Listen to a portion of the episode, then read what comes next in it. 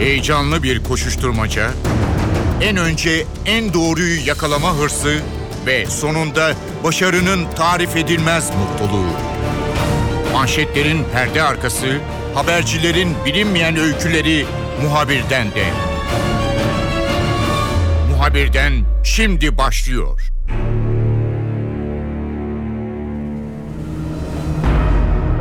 Muhabirden de bu hafta haftanın en önemli olayına Diyarbakır Baro Başkanı Tahir Elçi'nin öldürülmesine yakından bakacağız. Tahir Elçi cinayetinde hem sokakta yani basın açıklamasının yapıldığı hem de olayın yaşandığı sokakta çok sayıda gazeteci arkadaş vardı. Bu arkadaşların görüntüleri ve notları bu cinayete önemli ölçüde ışık tutacak gibi duruyor. Çünkü neredeyse başından sonuna değin kayıt edildi ve bunu yapanlar da sokaktaki muhabir arkadaşlar. Bölgede uzun yıllardır gazetecilik yapan Ramazan Yavuz da yine aynı sokaktaydı ve olay yerindeydi. Ramazan Yavuz bizimle olacak notlarını paylaşacak. Muhabirden başlıyor. Ben Kemal Yurteri.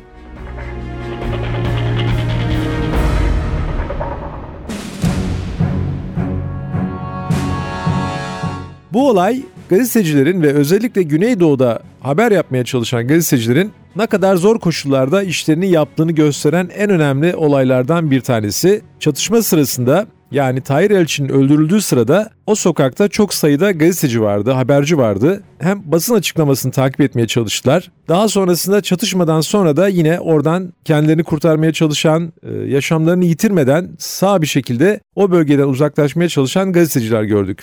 Ramazan Yavuz uzun yıllardır bölgede görev yapan neredeyse Güneydoğu'nun ve Doğu'nun her bir karışında habercilik yapan bir isim. Ramazan da çatışma sırasında oradaydı. Notlarını gerçi çatışma günü yani olayların yaşandığı gün NTV ekranlarından bizimle paylaştı. Ramazan'la konuşacağız.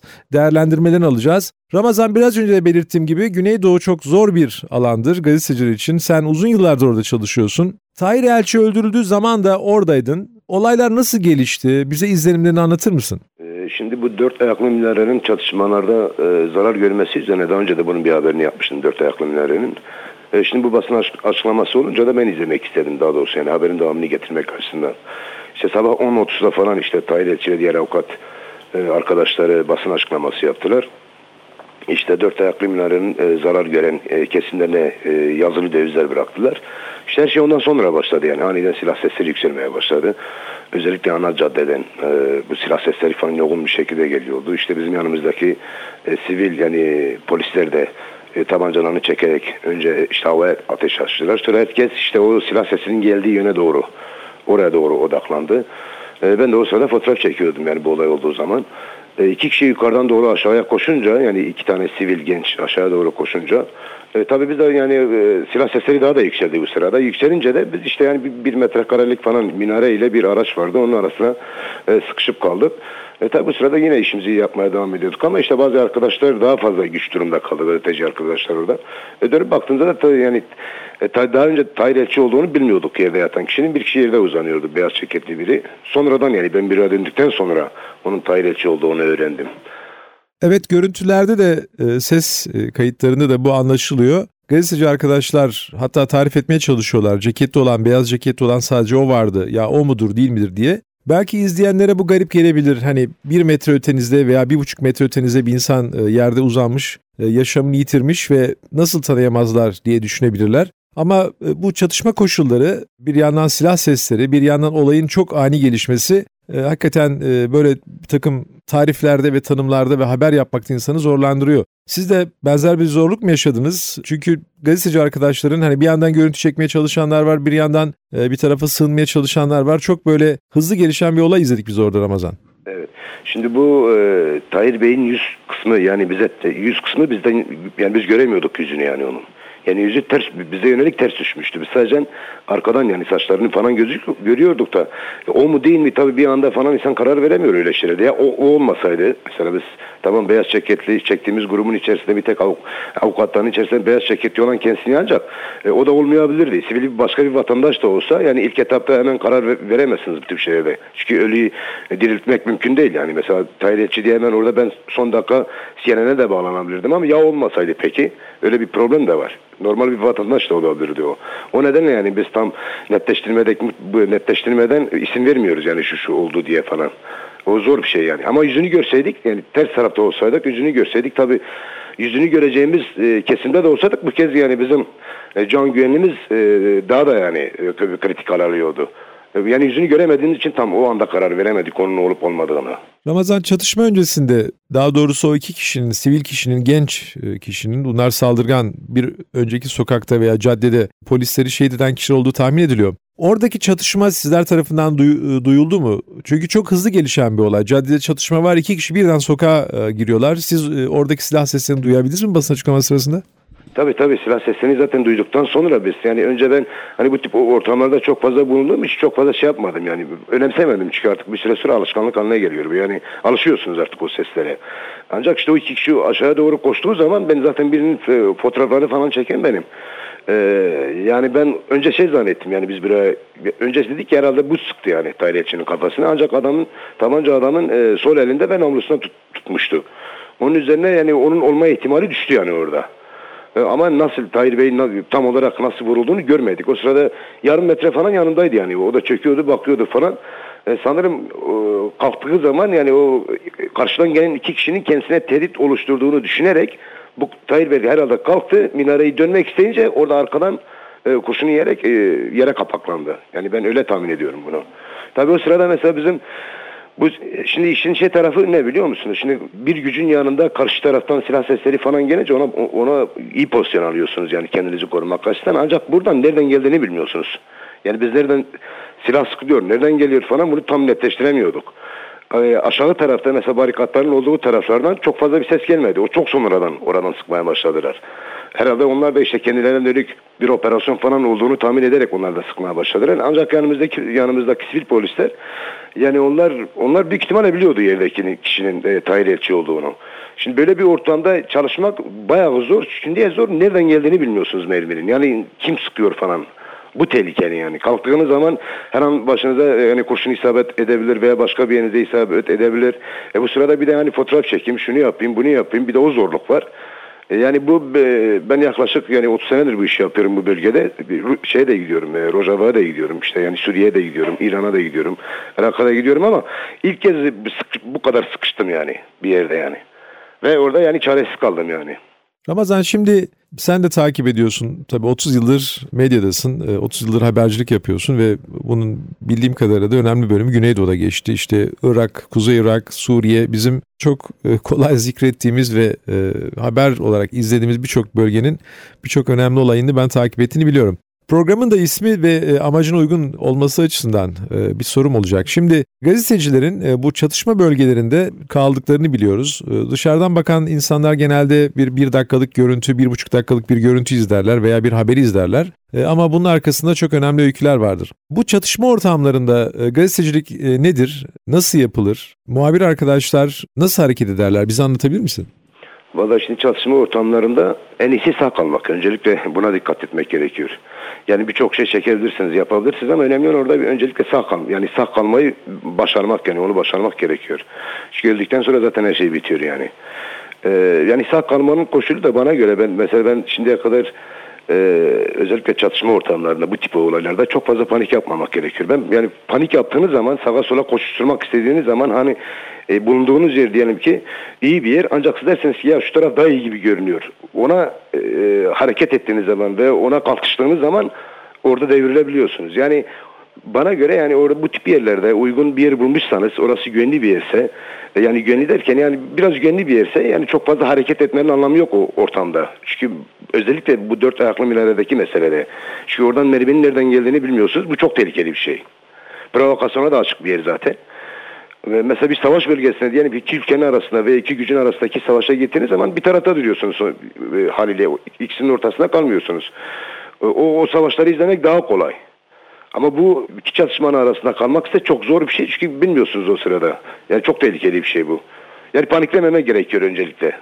Zaten orada da gazeteci arkadaşların mümkün olduğu kadar bir noktada kaldıklarını, bir arabanın arkasına saklandıklarını, o dört ayaklı minareyle arabanın arkasına saklandıklarını daha sonra polis aracı geldiği zaman zırhlı araç onun yarattığı o bir güvenlik veya bir geçiş fırsatıyla oradan uzaklaşmak istediklerini görüyoruz. Ben açıkçası seni ve e, sesinden de tanıdım orada. Diğer arkadaşları da çok soğukkanlı ve profesyonel gördüm. Çünkü aranızda bir koordine ediyorsunuz. İşte şöyle çıkalım, şu zaman çıkalım diye. Diğer arkadaşlar da anladığım kadar tecrübeli. E, son dönemlerde çok çatışma e, yaşandığı için mi bu tecrübeniz kaynaklanıyor yoksa diğer çocuklar da uzun yıllardır benzer yerde çalıştılar mı? Yani diğer e, çocuklar da zaten bu son 1-2 yıldır falan filan yani çoğu gerçi genç arkadaşları bunların. Ancak işte sonuç itibariyle işte yani bir sürü yere gidiyorlar. Bu tip çatışmaların olduğu yerlere falan gidiyorlar. Ben oradaki şey ben onları yani biraz e, uyardım yani. Yani sokağa sokağı yani kesecek bir zırhlı gelmeyene kadar çıkmayın. Yani o zırhlı karşı tarafı sonuçta bir karşı tarafı kapatıyor. Onun arka, arkasından koştuğunuz zaman biraz daha güvende yani gönüllü bir şekilde oradan çıkabiliyorsunuz. Tabii diğer arkadaşlar yani onlar da işlerinde yıllardır bu işi yapanlar da var. Sonuç itibariyle Güneydoğu'da görev yapan gazeteciler yani ateşten gömlek taşıyor açıkçası yani burada. Çünkü neyin ne olacağını falan bilmiyorsunuz burada. Her an her şey yaşanabiliyor burada. Yanınızda duran bir sivil kişi ve yan, yanınızdan geçen bir sivil araç ve ondan her an işte silahlı biri inebiliyor. Yani öyle bir, bir karmaşık bir şey bu. Yani her an burada bir, bir kez e, gazetecilerin e, can güvenliği var demek çok zor yani bu ortamlarda özellikle. Zaten uzun yıllardır bölgede çalıştığın için e, seni bulmuşken bir de e, son dönemlerde Güneydoğu ve Doğu'da gazetecilik e, nedir onu da öğrenmek istiyorum. Nasıl yapılır, hangi koşullarda? Çünkü özellikle 80'den sonra bölge zaten gazeteciler için çok zor bir çalışma bölgesiydi. Çatışmalarda yaşamını yitiren muhabirlerin ve habercilerin arkadaşlarımızın olduğunu ben hatırlıyorum. Diyarbakır'da çok ciddi tehdit altında kalan ve hatta Diyarbakır'ı terk eden gazeteciler olduğunu hatırlıyorum. Bu bazen güvenlik güçleri tarafından da olabilir, bazen terör örgütü tarafından belki başka kişiler tarafından da olabilir. Son dönemi nasıl değerlendiriyorsun Ramazan sen?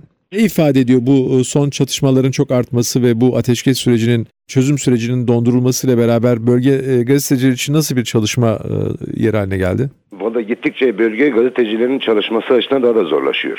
Öyle gözüküyor yani daha da zorlaşıyor. Yani bu gazeteciler açıkçası burada yani e, nasıl söyleyeyim yani çok, yani güç koşullarda çok bayağı çalışıyorlar. Bunu zaman zaman işte yani kendi merkezlerine anlatmakta da işte bazen zorlanabiliyorlar. Bir de şöyle bir şey var yani şimdi haber yapıyorsunuz. Kimseyi memnun edemiyorsunuz. Mutlaka size yani size yönelik yani size tepki gösterenler oluyor. Mesela haber yazıyorsunuz ve bir çalışma yazıyorsunuz. Ya güvenlik güçlerinden veya örgütten veya ne bileyim diğer siyasi oluşumlardan ve ideolojik yapılardan falan size bakıyorsunuz. Yani kimse yaranamıyorsunuz kimseye. Adam bölgede de mesela diyelim ki işte size burada bir de buradaki gazeteci arkadaşlarla ilgili bir söylenti yaydığı zaman zaten çalışma koşulunuz olduğu gibi ortadan kalkıyor. Hareket edemiyorsunuz artık. Yani hep göz önündesiniz sürekli burada. Yani bir İstanbul'da veya Ankara'daki gibi işte böyle çok arkadaşlar rahat. Geçmişten beri böyle değil yani bu işler. Oradan gözüktüğü gibi değil yani. Oradaki işte e, televizyonda işte sizin de dediğiniz gibi bir dakika iki dakikalık görüntülerle işte çömelmişler hepsi orada duruyor. Öyle değil yani bu. Yani insanın dip, kulağının dibinde mermi patlamayana kadar işin gerçeğini bilmiyor. Mesela polisler silah tabanca e, ateş ettikleri zaman kulağınlar bizim başımıza çarpıyordu orada. Yani polis o sırada dönebilir, dikkatini dağıtabilir. Ne bileyim hani eli hafiften bir 15-20 santim kaydığı zaman oradaki bir gazeteci arkadaşlar da yani değebilir onlara. Tabii bu polisin kaslı e, e, anlamda söylemiyorum bunu. Kazayen diyorum ben bunu. Yani olabiliyor bu tip şeyler bazen. Aradan gidiyorsunuz yani. Senin de belirttiğin gibi çatışma noktasında özel hedef olmasan bile o sırf çatışmanın kendi şartlarından dolayı rahatlıkla hedef haline gelebilirsin. Çünkü polis örneğin sokağın soluna itibaren ateş açmaya başlıyor bu elçi cinayetinde. Belki karşıdan da ateş geliyor biz tam bilemiyoruz ee, ama bir koşan şahıslar var ellerinde silahlar var. Polis ona ateş açmaya devam ediyor. Mermi sekebilir. Sağa dönüyorlar. Ateş açmaya devam ediyorlar ve ileriden anladığım kadarıyla bir ateş gelmesi üzerine çatışma devam ediyor. Yani burada siz her koşulda arada kalmış bir hedef gibisiniz. İsteseniz istemeseniz öyle gözüküyor durum. Yanlış mı değerlendiriyorum? Zaten elinde silah olanların kendisini koru, koruması biraz daha kolay. Yani siz daha karşı tarafa ateş edersiniz. Son, sonuç itibariyle yaptığınız ateş karşı tarafı caydırır yani ve onu o sizden sıktığınız zaman elinizde yani silah olduğu için bizim elimizde silah yok ki bizim elimizde sadece kamera var işte ve fotoğraf makineleri var. Bundan başka da bir şey yok bizde yani biz. Sonuçta orada orada açık hedefsiniz yani. Elinde silah olanın kendisini koruma şansı var ama sizin kendinizi koruma şansınız yok. Bir de yani oradan o çatışma bölgesinden çıkana kadar yani zaten can havliyle oradan işte nasıl çıkarsınız falan filan diye ben de arkadaşları yönlendirdim direkt e, panzerin arkasından doğru koşun diye yani. Panzeri sırtınıza verin o şekilde çıkın diye. E şimdi aradan panzer gelmeyene kadar çıktığınız zaman çünkü 20 kişi yani 20 tane gazeteci birden biz oradan çıksaydık yani benim kendi tahminim birimize falan bir kurşun isabet eder o sırada. Yani o panzeri biraz da önlü kesti yani. Önlü kesti. E, zor yani şimdi bu bizim bölgemizde gazetecilik yapmak. Yani sürekli işte bir de bitmiyor yani bu iş. İş bitmiyor. Şimdi onun Silvan'ı bitiriyorsunuz Cizre başlıyor. Cizre'yi bitiriyorsunuz burası başlıyor. Arda arda geliyor bu. Sürekli aynı ortam. 40 yıldır aynı ortam, aynı çatışmalar, aynı ölümler. Habire devam ediyor bu. Yani habire aynı filmi başa alıp izliyoruz gazeteci olarak. Filmleri sürekli başa alıp aynı filmi izliyoruz sürekli. Ramazan ben sana biraz e, dediğim gibi hem tecrübenden ve hem de bu çatışma bölgelerinde çok farklı yerlerde kaldığın için biraz ısrarla soruyorum. Daha doğrusu sana biraz daha detay ve ayrıntı verdirmeye çalışıyorum. Şimdi çatışma bölgesinde Tahir Elçi'nin öldürülmesini ele aldığımızda biz bu olayı çok ilginç bir şekilde pek e, rastlamadığımız şekilde neredeyse başından sonuna kadar izleme şansını elde ettik. Bunu bize sağlayan sizin gibi orada o sokakta bulunan gazeteci arkadaşlar. Yani bir gazeteci arkadaş mermiler uçuşurken ve gerçekten de doğrudan da hedef olduğu bir ortamda kamerasını çalıştırmaya devam etti. Sen fotoğraf çekmeye devam ettin. O saldırgan sanık veya neyse şüphelinin e, yüzünü görebiliyoruz. Onun bütün hareketlerini takip edebildik. Uzun yıllardır bu görevi yapıyorsun ve bu fotoğrafı çekmek ve bu görüntüyü çekmek için de muhtemelen saniyenin çok daha az bir e, diliminde karar vermiş olmak lazım. Yani canınızı mı kurtaracaksınız, görüntü çekmeye mi devam edeceksiniz? Orada ağır basan bir şey var. Gazetecilik merakınız mı? Bir insan olarak oradan e, sağ olarak çıkmak mı? Gazeteci arkadaşların hem sağ kalmaya çalıştığını hem de bu gazetecilik refleksiyle görevlerini yaptığını görüyoruz. Nedir böyle bir ortamda bir gazeteciyi görüntü çekmeye devam ettiren veya senin yaptığın gibi fotoğraf çektirmeye devam ettiren e, duygu, yönlendiren nedir seni? Gazetecilik refleksi bunda burada çok önemli. Yani 30 yıldır hani bu işi yaptığımız için öncelikle yani ne olur ne bitiyor diye onun görüntüsünü çekmek. En iyisini çekmek. İşte karşıdan ne geliyor ne bitti ne oluyor falan orada diye. Yani bu o, o sırada insanın böyle e, can güvenliğinden çok ya nasıl çekebilirim? Yani ben kendi e, olarak yani şahsım olarak bunu söylüyorum da benim aklıma ilk etapta ne çekebilirim? Orada en iyisi en iyisini çekmek istiyorsun. Ben öyle yani o şekilde hareket ediyorum. Tabii en iyisini çekmeye çalışırken de bir anda canınızda da olma ihtimaliniz yüksek bu tip yerlerde. Mesela ikinci, birinci şahsı çektiğim zaman ikinci şahsın e, koştuğunu gördüğüm zaman orada mecburen geri çekilmek zorunda kaldım. Çünkü polis ona ateş ediyor, o da ona ateş ediyor. Siz devam etseniz yani ya bir süre mesela iyi e, e, malzeme elde ettikten sonra da orada çok diretmenin bir anlamı yok. Çok fazla da diretmemek gerekiyor. Yani çek işte devam edeyim çekmeye falan şunu şöyle yapayım. Çekmişseniz en iyisini çekmişseniz ve sizi tatmin ediyorsa Ondan sonra can, artık can güveninize bakmanız gerekiyor bu tip yerlerde. Yoksa şunu da yapayım, şöyle bunu da çekeyim, şunu da şöyle yapayım falan demen yok öyle bir şey. Yapamazsınız zaten böyle bir ortamda. Tabii bir de orijinal bir durum söz konusu. Yine ben e, dinleyenlerin ve e, bu mesleğe meraklı olanların çünkü gazeteciliğe ilgisi olan insanların da programı takip ettiğine dair bir takım değerlendirmeler alıyorum. E, yine sana sormak istediğim bir başka soru var. Normal koşullarda bir çatışmadan çıkan bir insan, bu ben de olsam uzun bir süre e, herhalde bir taraflarda yani psikolojik olarak bir dinlenmeye ihtiyaç duyarım veya bir taraflara çekilirim filan. Çünkü bir güvenlik görevlisi olsam bu benim için belki de işimin bir parçasıydı derim ve bir şekilde yine tabii bir sonraki görevle hayatımı sürdürebilirim ama normal bir insan böyle bir çatışmadan e, ve sağ kalmayı başarırsa herhalde uzun bir süre kendisine gelemez. Ben bir parantez açacağım ama soru sormadan hani senin vereceğin e, cevabı da e, önceden söylememiş olayım. Benim bildiğim kadarıyla gazeteci arkadaşlar gider ilk fırsatta görüntülerini ve haberlerini haber merkezine geçmeye çalışırlar deyip parantezi kapatacağım. Ne yaparsınız böyle bir ortamda? Valla bu ortam, böyle bir ortamda yani orada canınızı yani biz canımızı kurtarıp çıktıktan sonra sizin dediğiniz gibi aklımıza ilk etapta işte bu orada orada yaşananları merkeze iletmek, elinizdeki bütün dokümanları işte en kısa sürede merkeze aktarmak, gazeteye yetiştirmek veya televizyona görüntü yetiştirmek. O sırada insanın aklına geçen o. Zaten o olay orada kalıyor oradan siz çıktıktan sonra. O orada artık. Bundan sonraki aş- aşamaya geçiyorsunuz. İkinci, ikinci devreye geçiyorsunuz. O da nedir? İşte bir an önce bunu yetiştirmek. Yani o orada sizi ölümle burun buruna getiren o olayın detaylarını bir şekilde kamuoyuyla paylaşmak. Yani paylaşamadığınız zaman zaten bir şey olmuyor. Yani hemen işte psikolojim bozuldu şu falan dediğiniz zaman bu mesleği yapamazsınız. Bu zor iş yani. Yani işte en, en küçük bir çatışmada psikolojim bozuldu, izah edin, şöyle biz bir, bir yere gitmedik. Hani çalışıyoruz zaten. Devam ediyoruz olduğu gibi. Yani diğer gazeteci arkadaşlar da onlar da olduğu gibi devam ediyorlar. E, sonuç itibariyle mesela ben e, Şengal'da kaldığım zaman da orada da mesela çatışmanın içerisinde kaldım. Yani havanlar falan iş tarafına bana havan atıldı mesela. Onların e, yakıp yıktığı köyler falan vardı. Hep kan içerisinde diğer taraflar. Yani ona bakarsanız o zaman e, tamamen mesleği bırakmak gerekiyor. Bu tip şeyler bizim bölgemizde sık sık yaşanıyor. Artık insanlar alışıyor bir süre sonra buradaki gazeteciler de alışmış. Yani ceset görmeye işte silah sesine, otomatik silah seslerine, havanlara, bombardımana şuna her alışmış yani şey alışıyor artık yani. insanın bünyesi de alışıyor buna. Tabii bir yorgunluk var insan yoruluyor, yorulmuyor değil de ya yapmak istiyorsunuz yani ya. Mesela diyelim ki Lice'de bir şey olduğu zaman git, içinizdeki o refleksi harekete geçiriyor. İlla gitmek istiyorsun ne olup bitiyor diye orada. Ya gazetecinin işi de bu yani. Yani gitmese, görmese, çekmese peki kamuoyu nasıl, neyi nereden bilecek yani? Şimdi oradaki gazeteci arkadaşlar çekmese ve ben çekmese nereden bilecekler neyin ne olduğunu? Son bir sorum daha var Ramazan. Çatışmadan sağ kurtulduğunuz gazeteci arkadaşların tüm için soruyorum. Benzer duyguları muhtemelen bütün diğer e, o sokakta bulunan arkadaşlar da paylaşmışlardır. İyi bir fotoğraf çektin sen. Diğer bir arkadaşımız da çok iyi bir görüntü çekti veya hepsi iyi bir görüntü çekti. Bunu da kamuoyuna e, aktardınız. En iyi görüntü sizde. Yani en iyi görüntüyü çektiğinizi düşündünüz. Bunu e, televizyonlarda izlediniz. insanlara oradaki çatışmayı bilgilendirdiniz. Bu e, keyif sonrasında orada yaşadıklarını unutuyor musun? Yani oradaki o yaşadığın tehlikeyi unutuyor musun? E, hangisi aklında kalmaya devam ediyor mu? Ya her çatışmadan sonra biz yani tamam onu kendi e, arşivimize, beynimizdeki arşive alıyoruz ama onu sürekli yani formatlamanız gerekiyor kendinizi bir süre sonra yani formatlamanız derken arşive alıyorsunuz onu ve şöyle tarif edeyim arşive alıyorsunuz o orada kalıyor artık yani onun o onun etkisiyle işte yine iş yapamamış bu değil yenisine bakıyorsunuz artık bizim bu bölgede böyle. Başka bir çalışmaya girdiğiniz zaman diğerini bir süre sonra unutuyorsunuz. Zaten çünkü hep aynı şeyleri yaşadığınız için bu bölgede. Sürekli aynı şeyler tekrar ediyor sürekli.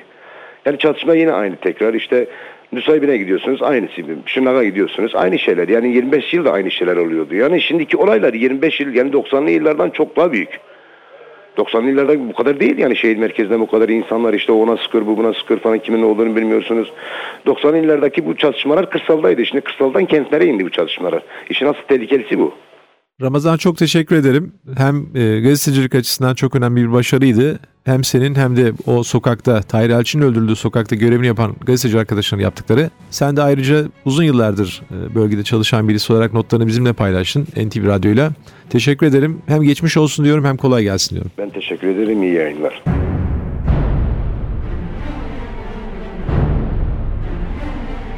Muhabirden de bu hafta Tahir Elçi cinayetinde görev yapan gazeteci arkadaşlardan Ramazan Yavuz'la konuştuk. Ramazan notlarını bizimle paylaştı. Ben Kemal Yurteri, muhabirden de yeniden görüşmek üzere, hoşçakalın. Haber için değil de haberin hikayesi için şimdi onlara kulak verme zamanı. Muhabirden NTV Radyo'da.